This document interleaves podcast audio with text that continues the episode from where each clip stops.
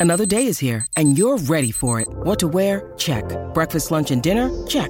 Planning for what's next and how to save for it? That's where Bank of America can help.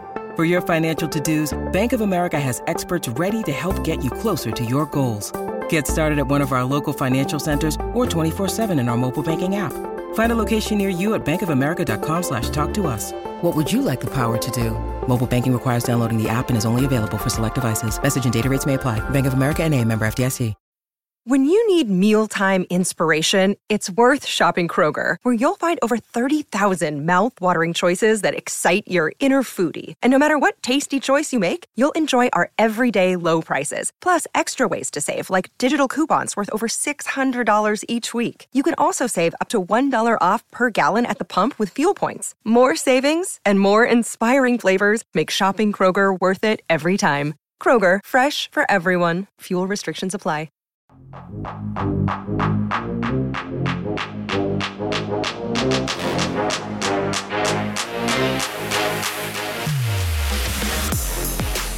into the PHNX Suns podcast brought to you by our friends of the DraftKings Sportsbook app, America's top rated sportsbook app. Don't forget to like, subscribe, rate, and review. We greatly appreciate your support. I'm Lindsay Smith. That's Saul Bookman. That's Gerald Bourguet. Gentlemen, it was a uh, two day weekend for us. Uh, no games recently because the All Star break is in full swing. Uh, the NBA All Star game was last night. Did you guys take it in? How'd you enjoy it? Two days off. Yeah. when they break that news yesterday, I was like, son of a bitch. Oh yeah, we'll get into that a Knew that little bit happen like more later in the show. That's the that's the worst part about it is like you know you knew it was coming. You're like, come on, like Suns, NBA, just let us have the day, please. You could have broke it this morning. Mhm. No big deal.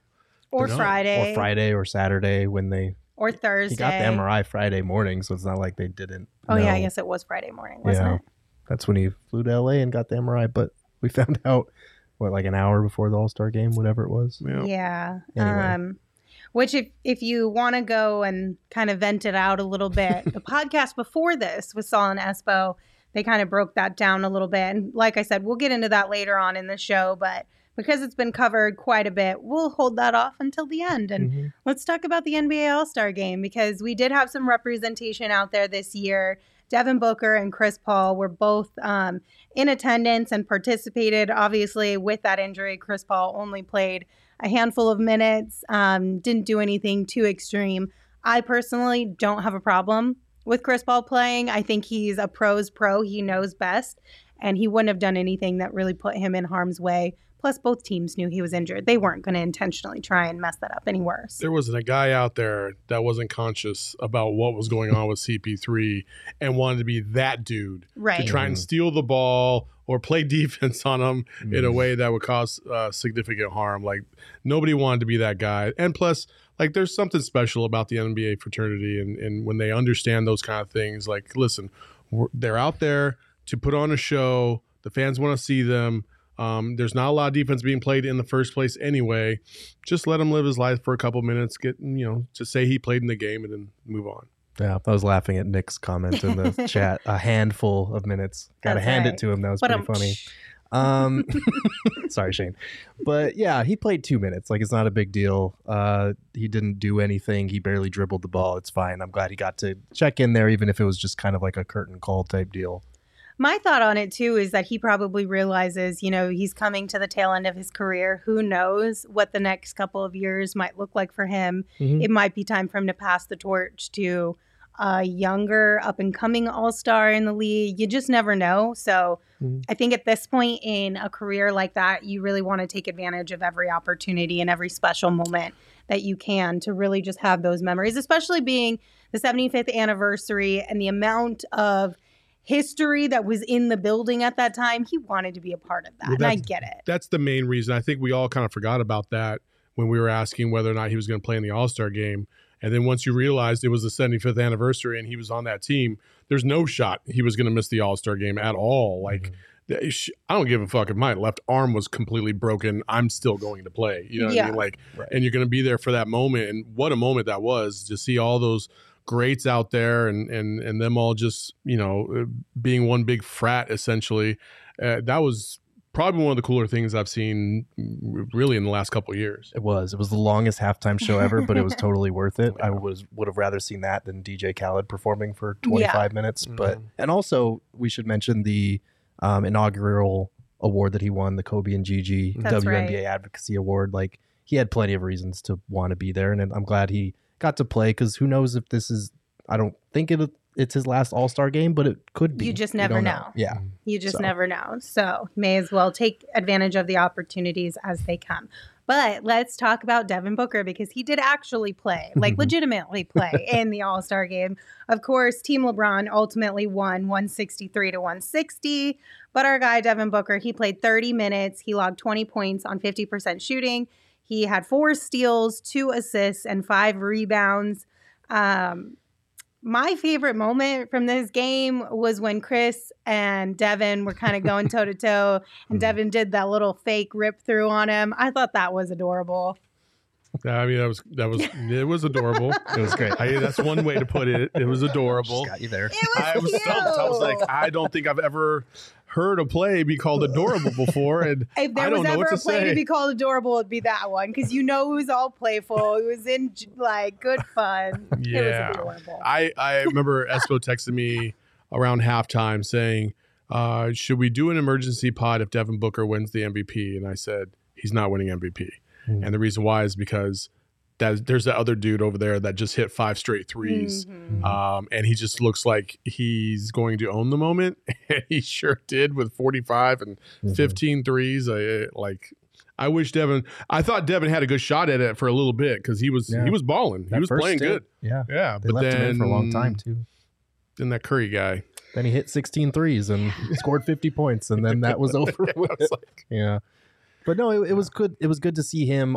Not only like we all talked about how he was the first pick for Kevin Durant among the reserves, and then for him to be on the floor in closing time. Like the players are pretty much the ones who decide who's going to be on the floor in closing time. So for him to have that respect from the players is, is pretty cool to see. Even if he, you know, he started seven to ten and then he kind of cooled off, but it was it was fun to see him get extended minutes at least. Devin played um, the second most on his team. So Joel Embiid had 31 minutes. Devin had 30 minutes. And then on Team LeBron, you had LeBron and Steph obviously logged 36 minutes in that game. Mhm. So the fact that he was able to, because I feel like I don't, I should have looked up the numbers from not last year because he didn't play, but the year before, the Mhm. first time he played in an All Star game. I can't remember him seeing that much playing didn't. time. It was almost like, oh yeah, you're just down there. it was like 10 to 15 minutes. I yeah, the and I was like, put Devin in the game. Mhm. Come on, bro. Oh, yeah. Um, but we actually got to see Devin in the game this time, which was great. Like you said, he did miss a couple of those three pointers there late in the game, which would have been nice if he would have knocked those down. Mhm. But there were some really cool highlights from this one, like that one handed jam. Yeah, That was alley oop was great. That was beautiful. Um, but yeah, it, it's fun. It's fun to see Suns get the recognition, even if he should have been starting. I think Fabio mentioned it that Draymond brought it up on the Mhm. on the broadcast that he should have been starting, and that's kind of like an unintentional slap in his own teammate's face because we all know who shouldn't have been starting if Devin Booker should have been. But I digress. I mean, I feel like Draymond would straight up say that too. He'd be like, if it wasn't for the fan vote, Probably there's no reason this guy over here should be starting over you. Yeah. oh, a million percent. he would be honest about he it. basically said it during the game. yeah. like, you should have been starting. Like, well, if Mhm. there's one player out here that shouldn't be starting, who would it be there, Draymond? Yeah. Yeah, your own teammate. That's why. Mhm. yeah. Um, but it was a fun game overall. One thing that came out of it that I thought was really interesting was on the broadcast. They said Chris Paul had a hand in the whole target score format. You The really, really- you're really liking that pun right now. he had a hand Well, in. you know, I can't help it. Give her it a hand, It just hand, comes folks. naturally. um, what else would what other like ism don't would you know. put there? I gotta hand it to you. You're, you're, you're playing it well. There you go. the fingers are all pointing at Lord Chris have Paul. mercy. Chris Paul played a role in the target score format for All Star um, Mhm. for the All Star game, and Dang it! My my little my other little thing was I love how he's got a thumbprint on so much of this and this was all legitimately intent- unintentional. Lord have mercy. Oh, Um, But it is kind of neat because you we found out just a couple weeks ago. Chris Paul also was one of the people who pushed to have the draft televised. Mhm. Then this format for the All Star Game, like if you're talking about history and just kind of how we were talking about the 75th anniversary and how much history was in that building. Chris Paul is going to go down as one of those players that really had an impact on this league. You know, if he didn't have a role at the uh, in the Players Association for so long, um, I would see a path where Chris Paul would work for the league Yeah, I can in terms that. of um, you know not I don't know if game management is the right thing to say, but the aesthetics of the game and how the game should be played and what structure some of these events should have because he's really in tune with that. Mhm. And I think there's been times, you know, obviously we got into this business because we fell in love with watching the game and, and the game itself. And there's there's not a there's not anybody out there that hasn't watched the game and be like, you know what, it'd be nice if they did this or did this. Mhm. Right. And Chris Paul can actually have an influence on whether or not they do that. And I think that's really cool. And, and that's that's the cool thing about learning more about Chris Paul because he's a Phoenix Sun and seeing how his mind works and all the things that have come out in the last couple years. Um, that makes me appreciate him so much more than I think I ever have before. I just didn't appreciate Chris Paul until he got here, to be honest with you. I just didn't appreciate him. And you really don't appreciate him until you see him every single day, every single night. And then you see the other nuances of Chris Paul and what he's really into and what he does off the court with the. HBCU stuff, you know, and, the and voting, the voting, you know, uh, you know, pushing for like the Kobe stuff. Like he's a phenomenal individual. He really is. Yeah, I mean he's he's involved with so much on and off the court that's advancing the game of basketball at almost every stage. It's incredible just how much of himself he's willing to give to all these various different things. Not to mention, you know, being the teammate and the point guard and just the all-around player that he is on the court. So, um, yeah, I, I completely agree. I, I feel like if it wasn't for the Players Association thing, because he definitely cares more for the players than the actual league itself, which makes sense because it's it's a brotherhood and he's one of the leading faces of that kind of idea. So, um, yeah, I- I, I feel like he's definitely going to be involved with the league in some capacity once his playing days are over. But it'll be interesting to see what. now, that if you can looks like. convince some dudes to that should be in the dunk contest to be in the dunk please, contest, for the love of God, that God, would that, be great was so because bad. that was awful. there were like five dunks in the actual in the actual All Star game that, That were, were better, better, yeah. than anything that was in Yeah. the slam dunk contest. I, Ja Morant should have been in the slam dunk contest. Like Yeah. that guy's bounce is ridiculous. Mhm. I just that's the other part of this is like superstars I feel like are missing out on an opportunity to really take them their own brand to another level and there's no contest really besides the the dunk and the 3 that will do that more than anything. Mhm. You know, like I can remember guys in the past I mean Larry Bird you know, did the whole shooting the three pointer, holding the finger up, and that's like one of the most iconic moments in NBA history. Like Mhm. that's what set set the tone for the three point contest to move forward. You know what I mean? And then you move like Jordan and Dominique, like they established their own brands at a much higher level because it was an individual, you know, opportunity to do so, and Mhm. they took advantage of it multiple times. And so I wish today's athlete and today's NBA player would realize that. And Zach LaVine is not Zach LaVine until the slam dunk contest. People knew he was good, but this the dunk contest took him to another level in terms of popularity uh, uh, Mhm. across amongst NBA fans. Like I wish players understood that. And not that Ja Morant needs that, but again, like he can separate himself from the pack. He can sell so many more jerseys and brand himself so much more in terms of his own individual revenue um, if he took advantage of that opportunity because I think he would probably win it. Okay, estimation. two follow up questions. Mhm. One, did some of these superstars turn down the invitation this year, or were they even asked? Do we know? If Ja Morant I says I don't- want to be in the slam dunk contest, he's going to be in the slam dunk contest. The NBA is not saying no to that. Okay. So it's not that they were asked and they turned it down.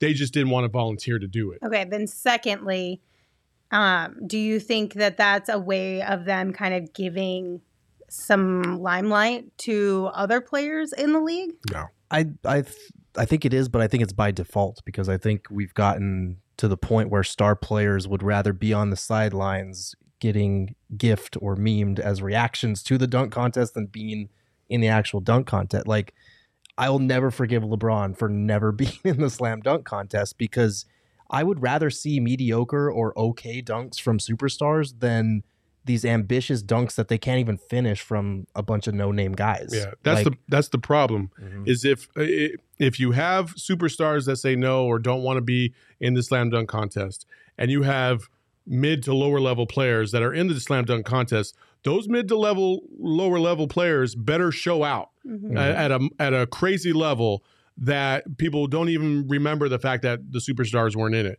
Right. But this one definitely was not like that. Mhm. It was terrible. I don't even know who the hell was in it. To be I'll be honest, honest, with I didn't watch it. I was No, at Sarah I didn't watch it either. wedding. didn't watch it either. I saw the I highlights and. I was like, man, I'm glad I didn't watch that. I watched all freaking hour and a half of it and it was awful and I kept hoping that like maybe one of these dunks will be cool and I literally realized at the end of it I'm not going to remember a single one of these dunks Ever. tomorrow morning. Like yeah. it was legitimately the worst slam dunk contest. our guy, ever. our, our guy Mega Ran was there, and he took a a, a screen or a, a recording of um, I forgot who it was that left. He did a dunk, missed it, and then Kareem gets up and walks Mhm. out.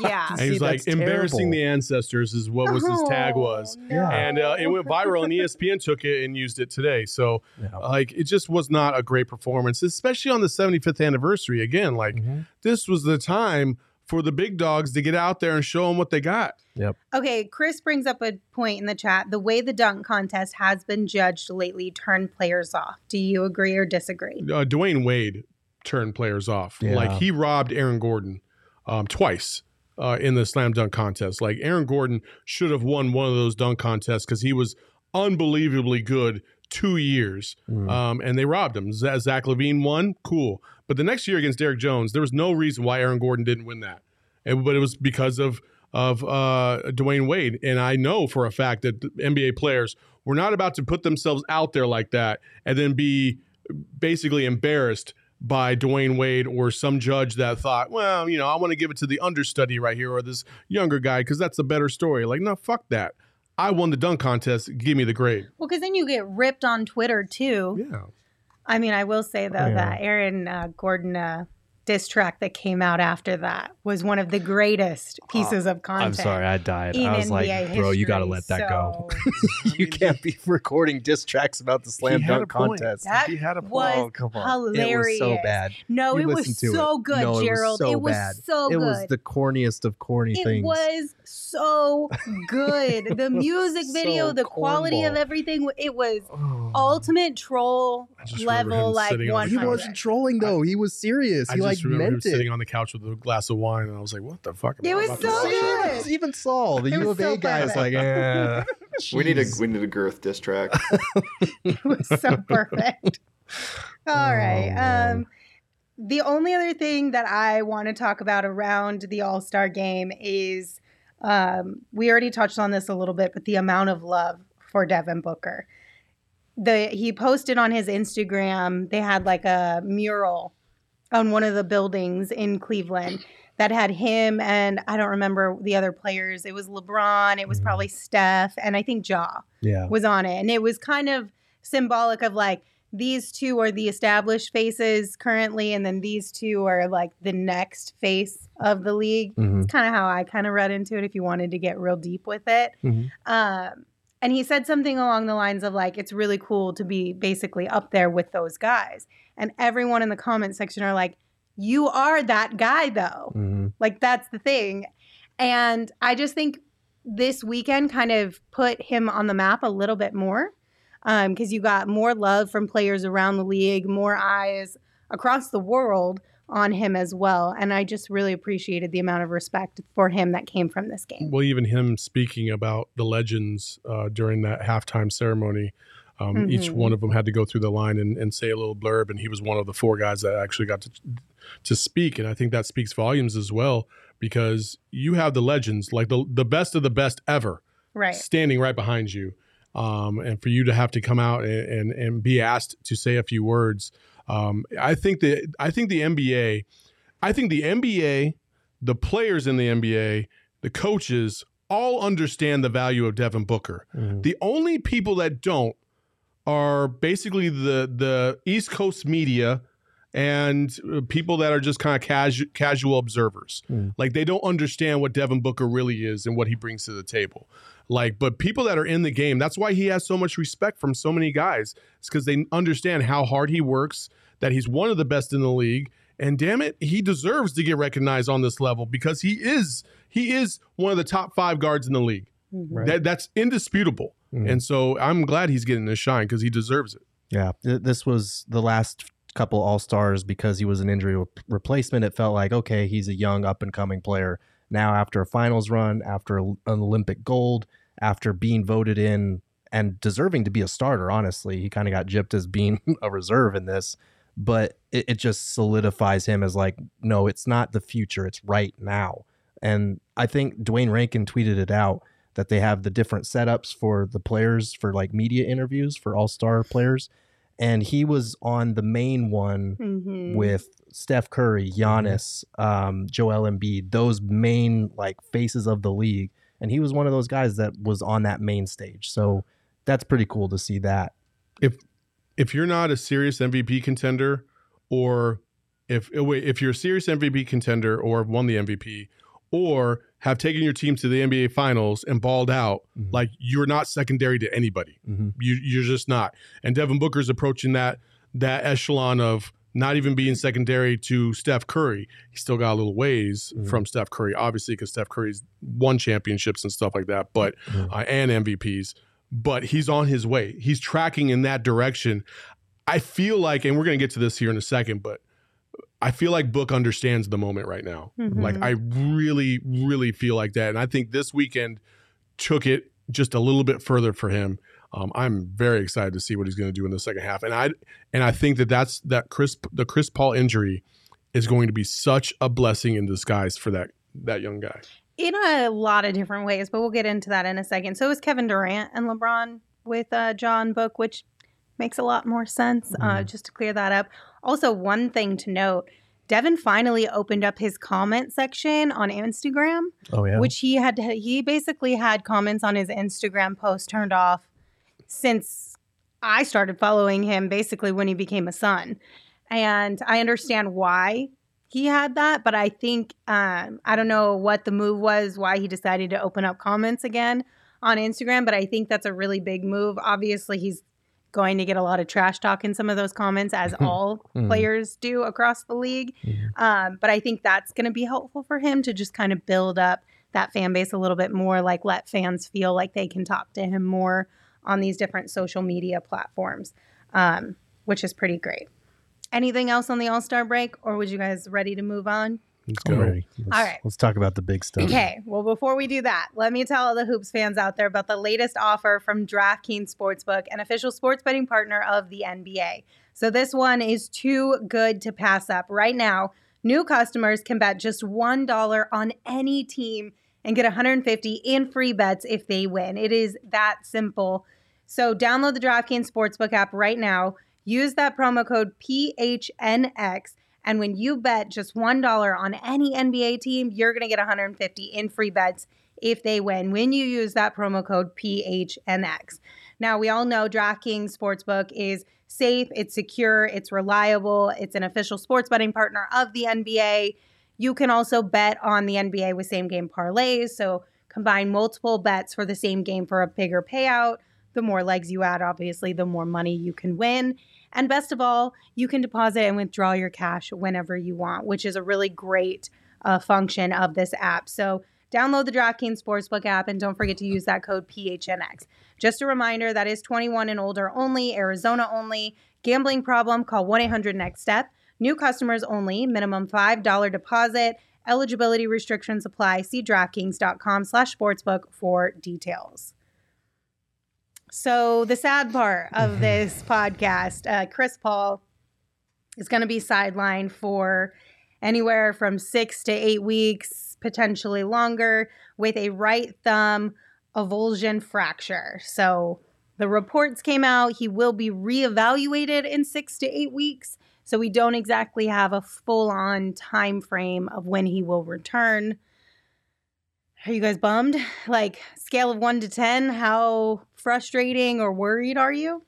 I'm at like a two. A Um, two? Okay. Yeah, I'm not. I'm not concerned about this at all. I just, I just am not. I, I, I mentioned it a bit ago. I feel like it's a blessing in disguise. Mhm. I, I said yesterday with Espo on the podcast that I just feel like this is an opportunity for Chris to rest. Number one, which he's going to need rest heading into the playoffs. And since Monty was trying to play him damn near 40 minutes a game, this is the best way to get it. So here we go. um, and you know, it and it, and it's going to elevate everybody else's play, which I don't think is a bad thing. And so when Chris Paul comes in, it's just it's gonna it should be relatively easy for everybody to adjust to Chris Paul. Um, and I, I- think it's gonna be fine. Yeah, I think it's going to be fine. I'd put it at about a four or five. I don't think you ever want a player's projected timeline to return to be lining up with when the playoffs start. That's never an ideal situation, but you know, this team has more than enough depth to withstand that. We'll talk about that in a little bit. Um, but we should probably talk about what the injury actually is, and, and we had a special guest help us out with that. Yeah, so we were able to have Dr. Raj, who is a doctor of physical therapy, join us for a quick chat earlier today. So we're going to play that inter- for, interview for you guys, and then we'll discuss it um, once we're done with that. Welcoming in Dr. Raj, doctor of physical therapy, fitness and movement coach, mindfulness, sports scientist. You can follow him on Twitter at 3CB Performance. Dr. Raj, welcome and thank you for joining us today. How are you? Hey, not too bad. I wish I was joining on uh, better pretenses. Yeah. So, how y'all doing? We're doing well, thank you. Of course, as we know, Chris Paul has suffered a right thumb avulsion fracture. So, Mhm. can you kind of just break this down for us? Explain exactly what that injury is. Sure. So break is the apt term, I think. And so essentially with an avulsion, what happens is it's that either a muscle or a tendon essentially chips off a piece of the bone.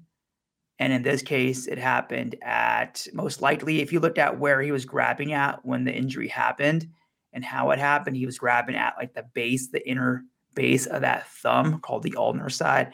And so he, I think he jammed it. I can't remember on what specific player, one of the Rockets players. And so that can lead to a muscle pulling off, chipping off a piece of that bone. And so that's why you saw him in a cast. They're allowing for that bone to heal. And then, as you guys heard about, I'm sure yesterday, that return timeline, you have to allow for bone healing. And so he'll be reevaluated in that six to eight week time frame. So with that time frame, a lot of people have been wondering about this because back in 2017, he missed. I think his original timeline was six to eight weeks, but he missed like five and a half with a UCL thumb injury, which is mm-hmm. obviously different. But I was just curious to clear up some of that confusion. Is this a similar type of situation where he might be able to return before that projected timeline, or is it just hard to say? So with the UCL thumb injuries, that's a ligament injury. There's actually a new technique that they use to help actually expedite that process, which is why you likely saw him come back quicker. Um, like for example, Lakers Talen Horton Tucker came back in about five weeks with the same procedure. I think it's Dr. Shin in LA that they both use, and so that's kind of that time frame has now kind of been outdated. Whereas when it comes to fractures, you have to allow for that bone healing. Mhm. And is there always a chance that he could, could he might come back quicker? Of course, right? But we haven't really seen as much in the data. And also when it comes to these injuries, we don't really know the full specifics. Whereas with a UCL thumb injury, it's a lot more specific because you know the specific ligament. All we know in this case is that hey, he has a fracture in that thumb, and it can even come down to kind of the extent of that fracture as well. How much was chipped off, right? Sure. We don't know. So, best case scenario, six to eight weeks. Worst case scenario, what does that kind of look like since we don't know? Just kind of going from one end of the spectrum to the other. Yeah, I would say best case, you know, he's reevaluated at six. And then typically is about, typically with most apps, about a week return to play, get, get him back up to speed. And so you're looking at seven weeks, which coincides with the start of the playoffs, right? Um, worst case scenario is that there's some complication in his rehab. There's something sometimes called a Stener lesion, which can interfere with healing, which can push that out to eight to 10 weeks although it's not it's not all that common, and they would know that early on. I think the fact that he had he doesn't, he didn't have surgery, excuse me, and he actually played in part of the All Star game probably Mm-hmm. is a good indicator that hey, it's not surgery isn't required and it's not you know all that significant, or they wouldn't have let him play in that game. The biggest thing to me with Chris being an older player and you have the playoffs obviously coming up is that getting him up to speed quickly and back in rhythm. And the fact that it's on his right shooting, his dominant shooting hand is also a key consideration here, right? And so those to me are more of considerations in the actual healing process. Sure, that makes sense, and I, that was kind of going to be my follow up. Is you know, you mentioned in your video that you posted on Twitter um, about range of motion and that rehab and recovery process. Do you think that this is a situation where he probably won't start shooting and dribbling until after he's been reevaluated? Just or is that something that he can gradually work in over the next few weeks? It's hard to say, but I think it just depends on how he recovers. Mhm. And so with these injuries, especially at the at the elite pro level where you're checking in daily with the players, there's no like, oh, just come back in in three weeks and we'll see how you are, hmm. right? Like like anyone else would be. It's hey, hey, man, how you doing today? If we hmm. need imaging, we'll get the imaging. And so you can start that process whenever that healing is completed or completed to the extent that it's required, and then you're seeing indicators based on that range of motion, that strength, what that pain and discomfort level is like. And so if you start to see him back on the court prior to that six weeks, um, it's it's a pretty indicator that he's going to be cleared at that reevaluation point. And so those are always things to pay attention to. I, I think a key thing with this also is the fact that it is part of his upper body. So he can still maintain his conditioning level. Whereas, Mhm. let's say if it was lower body, you're going to be typically, you know, de-weighted or not allowed to do some of that conditioning work. And that's really important for him, considering the intensity of the playoffs and how much, um, you know, emphasis there is on him in the playoffs, especially with this, you know, him being on the ball as much as he is. So, what exactly does the rehab recovery process look like here? Is it just as simple as getting rest and and keeping that uh, that wrist uh, steady or that thumb steady? No, I mean typically, so more and more protocols now. You, are you want to, when it's possible, get back to range of motion, strength work as quickly as you can, as quickly, of course, balancing that with the healing of the bone. And that's always a question: is at what point is the bone healed enough where you can start now um, implementing some of that range of motion, the flexibility, and the strength work back into, especially you know, as I said, with his right hand where the grip strength is really important for him. And so the quicker you can get, get back to that, eh, the quicker typically you see returns. And the main thing with finger injuries in general is that range of motion and not letting those those things stiffen up because they will stiffen up really, really quickly. And so that's going to be the key, key considerations with him. Sure. And I think we all know Chris Paul pretty well. He's a guy that will probably, even if he's not fully healed, might try to play through something if it comes to playoff time. Is this is there a risk of re-injury with this type of thing? Typically not. Typically not. Once the fracture's healed and he clears all the indicators, uh, he should be good to go. It's more so of a concern if it is a ligament injury and things of that nature. But uh, I mean, long term with these injuries, and I mentioned this in the video, the prognosis, you know, is, is quite good. And so, of course, he's going to miss the time. But the Suns have a six and a half game lead, you know, so they've earned that cushion for him. And so, I think all things considered, the fact that it is just an avulsion fracture and there isn't ligament damage, those are good signs. Is there anything else that we should be aware of with an injury like this, or any final thoughts for us? No, I think I think the main thing I'd like to talk about is just um, I know they gave that six to eight week timeline, but once he's healed, it's really just paying attention for people who want to, pay, you know, really understand when he might come back. It's just focusing on, hey, you know, is he maybe on the court more often? Is he getting some of that ball work in, right? And and so that's really the true indicators that about whether he's going to return at six weeks or if it will be longer. Well, thank you so much, Dr. Raj, for your time and your information. We really appreciate you joining us today. And one more time for everyone listening, you can follow Dr. Raj on Twitter at 3CB Performance. He puts out a lot of great informational videos around sports and uh, sports physical therapy. We'll see you next time. So, yeah, that was a really informative conversation, shed some light on sort of what we're dealing with here. Um, six to eight weeks, likely, potentially less, potentially more. We'll just kind of have to wait and see. And Gerald, I'm sure at practices and shoot arounds, you'll be able to keep us updated when uh, hopefully we see Chris Paul back the, out doing some court work and things of that nature. Yeah, Chris Paul watch was already going to be underway at every practice the rest of the season, but now hearing him say that, you know, it could be something where if that has healed because they are checking in day to day, that's something we'll definitely want to keep an eye on. And the big thing for me was that he said the risk of re injury is low with something like this as long as it heals properly and there's no setbacks. So that's good to hear. Um, and now we have a lot of background on this injury and, and kind of what to Mhm. expect moving forward. Can't wait till the first time Chris Paul picks up a pen and signs something with his right hand Stop and it. everybody loses their mind. it's going to be great. He's back. He's back. Like, uh, no. AZ Cards, Phoenix Suns on God said, so basically don't count on him coming back.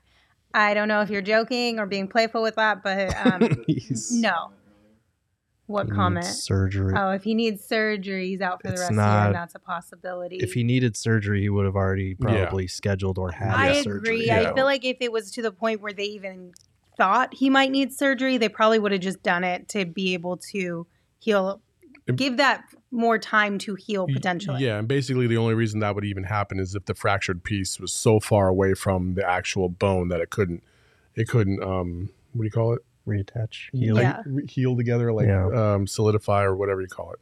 Well, and like The Gerald said. Dr. Raj said term, that the you, there's no real risk of re-injuring or anything of that sort. So Right. if Chris Paul knows that it can't get too much worse, he's going to push through it, like Yeah. he did. Um, There's no Like chance. Like he did last year when Yeah. he played There's through no ligament chance damage. Chris Paul misses the fucking playoffs. Yeah, there's no way. He might, depending on who they play in round one, he might miss a few games of round one, but there's just no chance after that that he misses this. It's just not going to happen. Yeah, we'll be fine. But with him sidelined for the next couple of weeks, what are some things that we might see with this team in his absence? What do you guys think? Well, listen, there is one. uh, This is the main thing, the main takeaway that I have right now. We've been talking all year about why CP3 or Devin Booker are not being seriously considered for MVP, despite the fact that they're performing at a very high level, but everybody else is getting shine. Well, it's probably because both of them kind of neutralize each other to some Right. degree. Mhm. Uh, well, now for Devin Booker specifically, that is not the case. He has 24 games to show the the world that with or without CP3 in the fold, they're going to be just fine. And I truly, truly feel like Devin realizes this. This is his MVP moment. This is the time where he can he can really assert himself um, and play at such a level, much like he did in the Western Conference Finals last year in for in games one and two, where he just basically dominated those games. Mhm. Um, I could I could see that, and this is his moment. This is his moment. If he's going to win an MVP, this is this is his first real legitimate shot at winning an MVP. Um, now that Chris Paul is out of the fold, Yeah, and it's uh I don't know if he'll fully submit his name the way that, you know, cuz right now the top of the conversation it goes Joel Embiid, Nikola Jokic, Giannis, and then it's kind of everybody else. I don't know if he'll be able to throw his hat into the ring like those 3 because he ha- he does have some ground to make up even though he's the arguably the best player on the best team. But uh Kendrick Perkins did agree with you to a certain extent. Yeah, I was going to say one thing that he does have on his side is that a lot of media members are paying attention to this right now, and they're already starting the conversation about him trying to kind of put his name in that hat, like you said. So let's hear what Kendrick Perkins had to say about it. I believe Devin Booker is a superstar. Stephen A., you believe that Devin Booker is a superstar.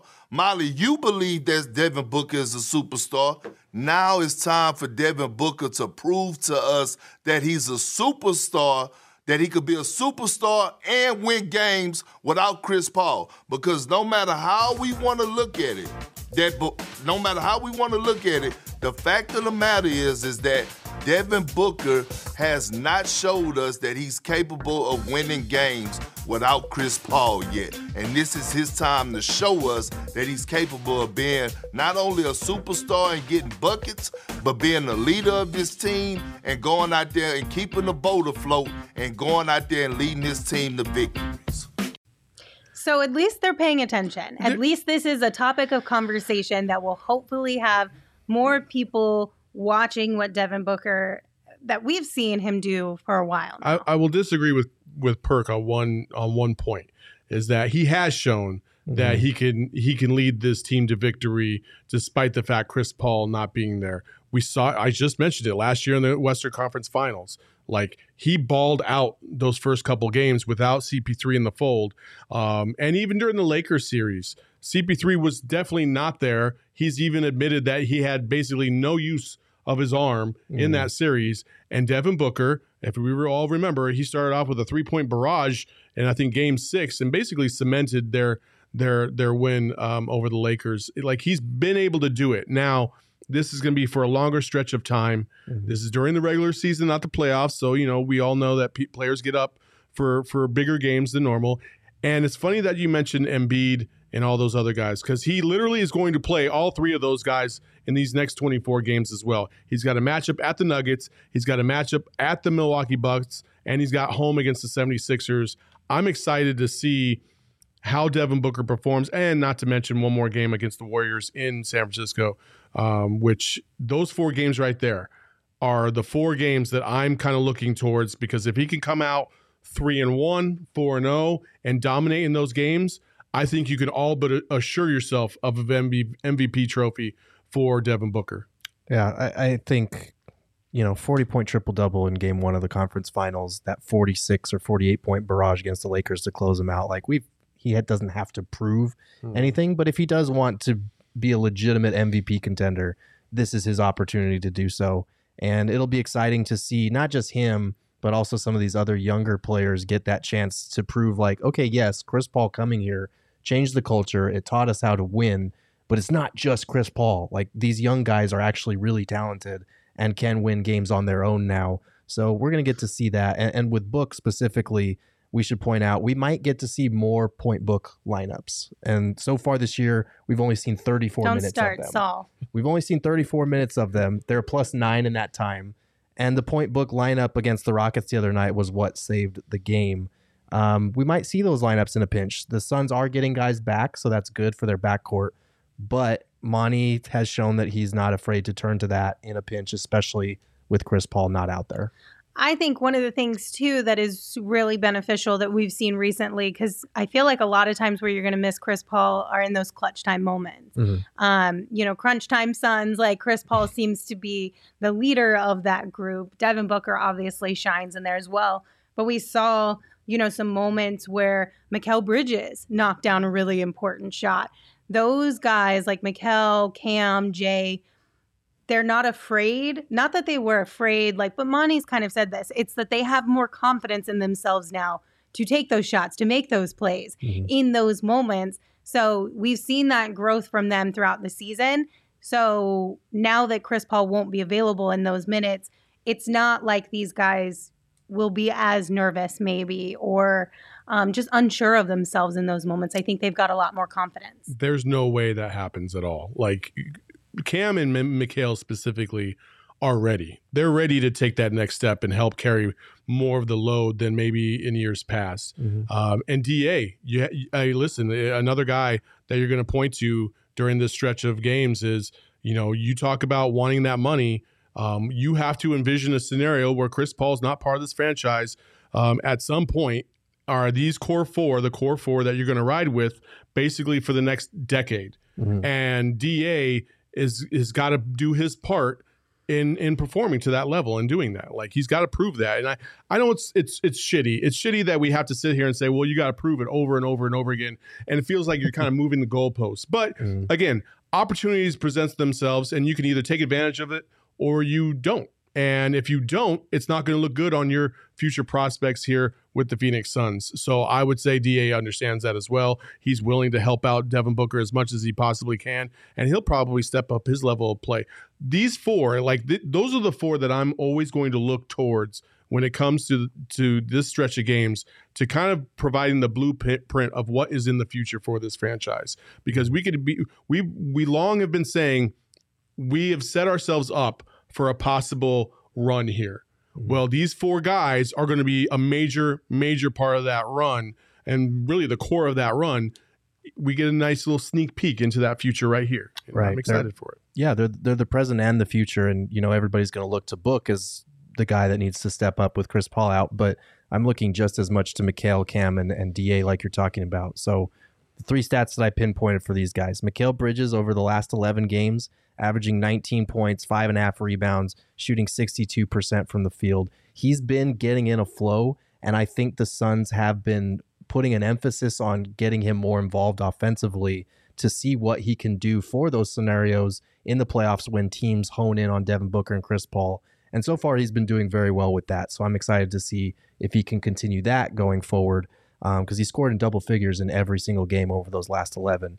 Cam Johnson, he's not going to be starting with Chris Paul out, but in his 10 games as a starter, when he had more minutes, like he's probably going to be getting now that CP3 is out, he averaged 17 points, five and a half rebounds, shot 55% from the floor, 50% from three. He's proven that if you give him minutes, he will produce. And so it's exciting to have both of those guys on the wings that are capable of producing their own offense, attacking closeouts, and kind of hopefully by committee making up for some of the the ball movement and the offense that Chris Paul creates. And then with DA, this is a huge test for DA, like you said, um, especially because you look at his field goals. Chris Paul has assisted on 121 of his 266 made field goals. So that's almost 50%.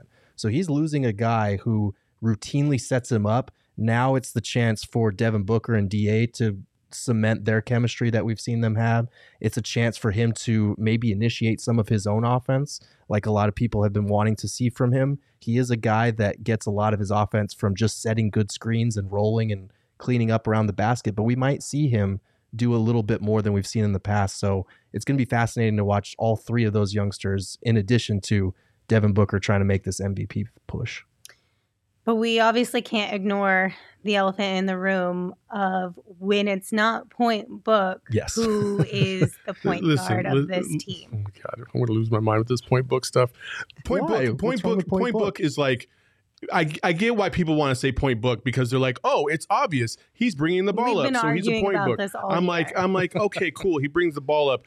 It- it- when you're heading down the stretch of this season, the other thing you can't do is wear out Booker. Like you hmm. just can't because otherwise you're just completely screwing yourself. Hmm. So I think, I hope that Monty will not allow Devin Booker to really have to bring the ball up, you know, especially when guys are trying to play in full court and all this other stuff. Like hmm. take the ball out of his hands. Now, when you get actually to your set and having him kind of establish the flow of it, then cool, that's fine. And I think I think that's what what people are, are, are looking at with point book versus not point book. If you have to rely on point book, you're fucked. You are. You have to have Aaron Holiday, Cam Payne, and those guys step up and be able to han- handle those Chris Paul minutes more than you need Devin Booker to prove that he can do that. Because if you have to have point book for 80% of the missed Chris Paul minutes, you're going to have a, a extremely No, no, no. tired and fatigued point book when we get to the You're playoffs. only using point book in a pinch if like Cam Payne is not ready for Thursday's game to come back, or if Aaron Holiday is having a bad night and you don't want to turn to Elfrid Payton. Like that's what happened in the Rockets game. Like they didn't want to go back to Elfrid Payton. Aaron Holiday can play off the ball a little bit. So even if Holiday is bringing the ball up the court, it was still Booker who was initiating most of the offense, making the reads, the playmaking, that type of thing, because he is a very good playmaker because he was pigeonholed in as a point guard for that one season where the Suns point guards were just trash. So he has the playmaking skills. Nobody, I'm not saying they need to be running Booker at the one exclusively, but point book in a pinch is definitely a lineup that could work for you. And historically, it's checked out very well as far as, you know, beating its opponents in a pinch. It doesn't have, it's not going to be the majority of the minutes because, and this is a good segue, Cam Payne is supposed to come back soon. And Landry Shamet is supposed to come back as well. And that's going to be huge. I know you're you're already laughing at the Shamet thing, but like No, I'm not. Cam Payne coming back is going to be big, I- especially if he's ready for Thursday, as I think John Gambadoro reported. I'm not. I'm not laughing at the Shamet thing because I think you know maybe to a degree here when when you see CP3 go out, uh, you would like to think that Shamet would have changed his mindset anyway during the season. Mhm. But now there's a reality that hits you in the face that if I don't perform at a high level or a high enough level, Mhm. I become Elfrid Payton essentially, Mhm. and I could be looking at not even being in the league here soon uh, because forty million dollars ain't going to cut it at that rate. You know what I'm saying? So um, there's a there's a stark reality for Shamet right now, and and I would hope that he comes comes back ready to go and and you know performs at a higher level. I think this break probably did him some good because he just for whatever reason he, he, there was just no flow to his game whatsoever. It seems like he's he's playing way too fast, and uh, Mhm. I think he's going to settle down a little bit more. Book's going to need his guys to step up. Everybody's got to step up at this point. I don't see like for for Devin Booker to win MVP. I don't think he needs to average like 35 to 40 a game or anything like that. I think he just needs to average between 20, 25 and 30, not 20. We'd be, we would be sorely mistaken there. 25 to 30, but it's the other stats, the rebounds and the assists, Mhm. um, and even the steals that he's got to pick up to a certain degree. Um, you know, if he was averaging somewhere between six to eight assists a game and maybe elevating his, his rebounds to, you know, seven to nine, somewhere in that range. Um, I think now you're talking about him playing at a higher level overall because of his assists pickup. That means he's looking for his other teammates and he's not just going, you know, one on one. And that's my fear with the with the point book from every now and then. And you've even seen it with Chris Paul in the lineup at the end of game situations. We've gone back to the 2018 book where it was like ISO at the top of the key, him trying to make a play, and typically that just hasn't felt like it's worked out. But the the the times he's thrived is he plays within the system and he finds and picks his moment and then he and he attacks hard instead of just kind of waiting the clock out. And that's that's what I think Devin Booker is best at is playing off of the ball and then when he gets it with like 5 seconds left as as, as opposed to just at the top of the key waiting for the clock to go down and then kind of pigeonholing himself into a bad situation, which I feel like he has a tendency to do from time to time. Well, yeah, but those are the isolated scenarios because you look at you know how well he shot in the clutch. It's not like that's a play that they're running a ton. I, I we should also point out like just from a team perspective, yes, we would love to see Devin Booker in the MVP conversation, but just like from the basic perspective of the Suns holding on to the one seed, like if they go 12 and 12 over the, their last 24 games, if they go 500, the Warriors would have to go 18 and three just to catch them. So this six and a half game cushion that they've given themselves is huge Mhm. because even if you know Booker doesn't thrive and the young guys kind of struggle and they play 500 basketball, this team is still in really good position to lock up the one seed, um, even if all of those bad things happen. So we're still in a very good spot, even if Book is not like you know blowing our socks off. But I, I still think he I mean, will. if the Suns went 12 and 12, your Suns fandom is going to lose their minds. I don't see that happening, obviously. You're not saying it's going to happen. Right, I'm just right. saying, like, we're playing what if worst case scenarios. Mhm. Uh, I expect them to go at worst 18 and 6 down the stretch. I mean, they're going to drop a few games. It's inevitable here. Maybe. But if they were to drop a few games, I feel like it would happen later this week, next week, as they're trying to really figure things out Mhm. and get that flow. And then obviously, depending on Cam Payne coming back, Landry Shamet coming back, I know there were reports about them being ready to go for this Thursday's game, but you just don't know for sure.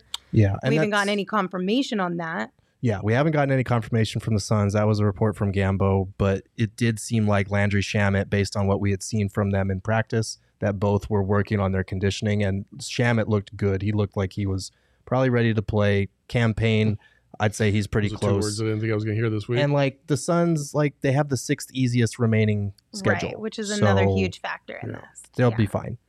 Okay, real quick, I just want to remind everyone out there that children five and older are eligible for the COVID 19 vaccine. The vaccine is the best tool we have to reduce the chances of getting sick with COVID 19. The COVID 19 vaccine can reduce the risk of being hospitalized or dying from the disease. Safe, free, and highly effective COVID 19 vaccines are available throughout Arizona. Visit azhealth.gov slash find vaccine for a location near you. You guys can get vaxxed and boosted and ready for the playoffs that will be here in no time. Any final thoughts, gentlemen, on this whole situation? I do just want to clear up for the chat. I'm not saying they're going to go 12 and 12. Everybody's saying there's no way they're going 12. I'm saying in like a worst case scenario where they turn into a 500 team. Right. Worst case They're scenario, still we still need- have Yeah, the Warriors still have to go 18 and 3 just Right. to catch. So I'm not saying they're going to go 12 and 12. I think they're going to be better than that, but just wanted to clear that up. Yeah. yes. I, I I know we have a tendency to be like doomsdayers or whatever, Yeah. or people by nature. I've never really tried to be on that boat. I've I've looked at the you know glass half full most of the time, and this is another situation where I think opportunity um, you know presents itself for guys to really step up and and make more of a name Mm-hmm. uh, than than they already have. Like Mikal's had a great season. Cam has played very well this season. Like Da's been okay. Like these are the guys that you need to step up, and I believe they will. And I I look at this more of this is going to be fun to watch yeah. to see how this works out without Chris Paul, as opposed to oh shit, we're completely screwed. Like I don't I don't see it that way, and so uh, Well- I, and I know these guys are excited too. Like okay. Everybody talks about how we can't win without Chris. Everybody wants to be like, "Oh, we couldn't win because we didn't have Jamal Murray and we didn't have Anthony Davis got hurt." You know, you know what? The Suns can be like, "Yeah, we lost Chris Paul for 24 games and we were still the best team in the league. You guys can all suck it." That's what I'm most looking forward to is that hopefully um, this team does succeed within this time frame pretty well without Chris Paul, and that's not any shade at Chris Paul by any means. It's just that it cements a little bit more, I think, in certain people's minds that even when Chris Paul does maybe have to play less minutes down the road or when he's no longer playing in this league, the Suns are still a bona fide team. They're still going to be able to do like championship level things. Mhm. So I'm also really excited to see what Aaron Holiday does because I feel like he's going to get a lot more minutes. So Yes. Aaron Holiday is That'll be big a fun now. one. That was a big pickup, and I feel like Cam Payne if he continues what he was doing before he got hurt in that ten or so games, because he was getting his season on track. That I mean, they're gonna they'll be just fine if they get those two things. Yep. All right, guys. Thank you all for tuning in to today's show. If you're listening to this on audio, don't forget to rate and review. We appreciate your support. If you have not recently checked out gophnx.com, head on over there, check out all our new merch, Gerald's new articles. Um, tomorrow we will have an audio only episode for you guys. And then tomorrow we'll let you know what the rest of the week kind of looks like. Until then, you can always follow us on Twitter, uh, the show at PHNX underscore Suns, myself at Lindsay Smith AZ, Saul at Saul underscore Bookman, and Gerald at Gerald Bourguet. Anybody want to ahoy hoy us home? Hell no. Bye.